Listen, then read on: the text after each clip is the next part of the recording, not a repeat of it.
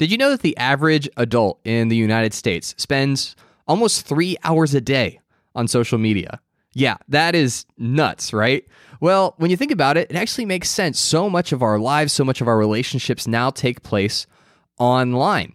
And that's why it's so important for all of us to be equipped and trained to be able to be active in our faith on social media so that it's not just something that happens in a church building, but that we're able to take the gospel, take the message of Jesus to where people are, which right now is Facebook, Instagram, and even TikTok. And so, if you want to learn how to do that effectively, how to use social media as an effective evangelism tool, then I would encourage you to check out Digital Missionary Academy. It's an online community of like minded believers that are super focused on sharing their faith, being active in their faith online, and helping their friends become Christians. I post new videos in there every single Monday. And so, if you want to check it out for free, just go to digitalmissionaryacademy.com or you can click the link in the show notes. That is digitalmissionaryacademy.com. Welcome to the Practical Christian Podcast. I'm Travis Albritton, a former rocket scientist turned digital missionary, here to bring you the bite sized tips and strategies you need to become an effective Christian. Thanks for tuning in. Now let's jump into it.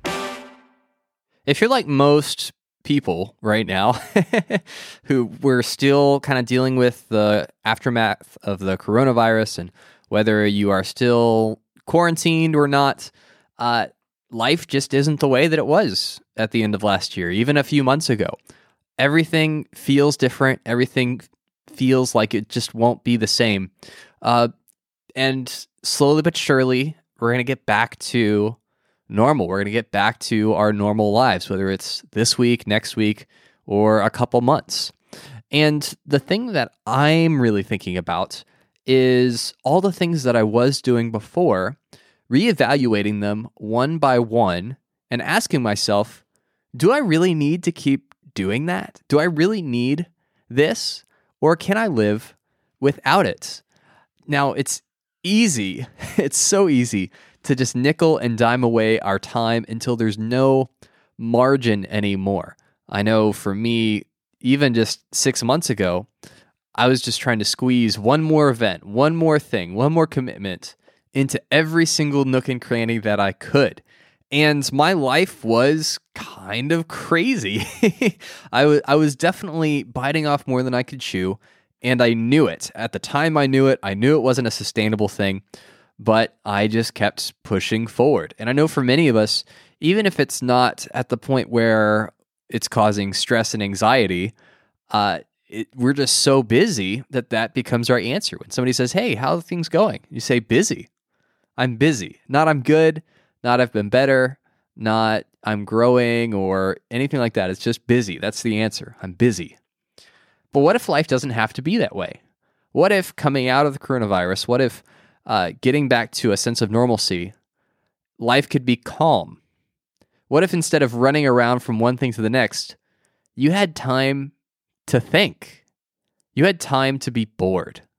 Now that is something that we live we living in the, the 21st century don't really know about because every single gap of time is filled with something. Even if that time is looking at your phone, scrolling through social media, playing games, reading the news, watching videos, whatever it is, every single minute of every single day is filled with something that keeps us occupied. But what if instead of filling our schedule back up to the brim again, what if instead of adding everything that we were doing before on top of the new things that we've started doing as a result of the last few weeks and few months, we took the time to analyze everything individually and ask, is this really something that I need? Or is this something that I can live without? Now, for me, I can tell you that the last few weeks have borne unexpected fruit simply by being bored, simply by having margin in my life and time that isn't wrapped up and focused on doing something, even if that something is being entertained. I've made huge progress in my online ministry it is significantly farther ahead than I could have predicted even just a few months ago simply because I've had the space to think and to have ideas and to come up with things that I want to try and creating the time to implement those things. I feel less stressed trying to check off everything on my to do list when there are only three things on it instead of the seven or the eight that I used to put on there every single day. Right. So having space, having margin, even enough margin that I find myself not knowing what to do. So I just read a book, sit on the back porch, spend time with my family, has really been fruitful for me. And so I've, I know for me personally, I want to save that. I want to savor that margin and I want to carry it forward even as things get back to normal and we kind of get back into a normal rhythm and routine. And so I would encourage you to consider if you have found yourself kind of forced into, you know, not having everything going as you had it before, instead of jumping right back into everything, take one thing at a time and gently and intentionally add just one thing at a time to your schedule. And as you think about it and as you consider it, ask yourself Did you miss it? Do you want to go back to it? And if the answer is no to either of those questions, then don't. Say, you know what? I'm just no longer going to do that anymore. And create that margin in your life. Create space to not only live a life that is not crazy, but calm, but also create space for God to present opportunities. I think the thing that I'm looking forward to is now that I have margin in my life and now that I'm trying to save that margin, I know God is going to put people in my life that I can serve that I wasn't planning on serving, right? You can absolutely relate. I'm guessing you can absolutely relate to the feeling of the Holy Spirit putting something on your heart, but then deciding ultimately not to do it because you don't have the time to do it. You don't have the time to reach out to that person. You don't have the time to follow up with that person that you noticed was sad at church. You don't have time to invite your neighbors over for dinner and just build a relationship and see what happens. You don't have time to have a 30 minute conversation with your spouse about how things are going on in your life because every single minute is taken up by something else. I know that by creating the space and the margin of my life, God is going to present those opportunities. And that is really what's exciting to me. It's exciting because I don't know what he's going to do.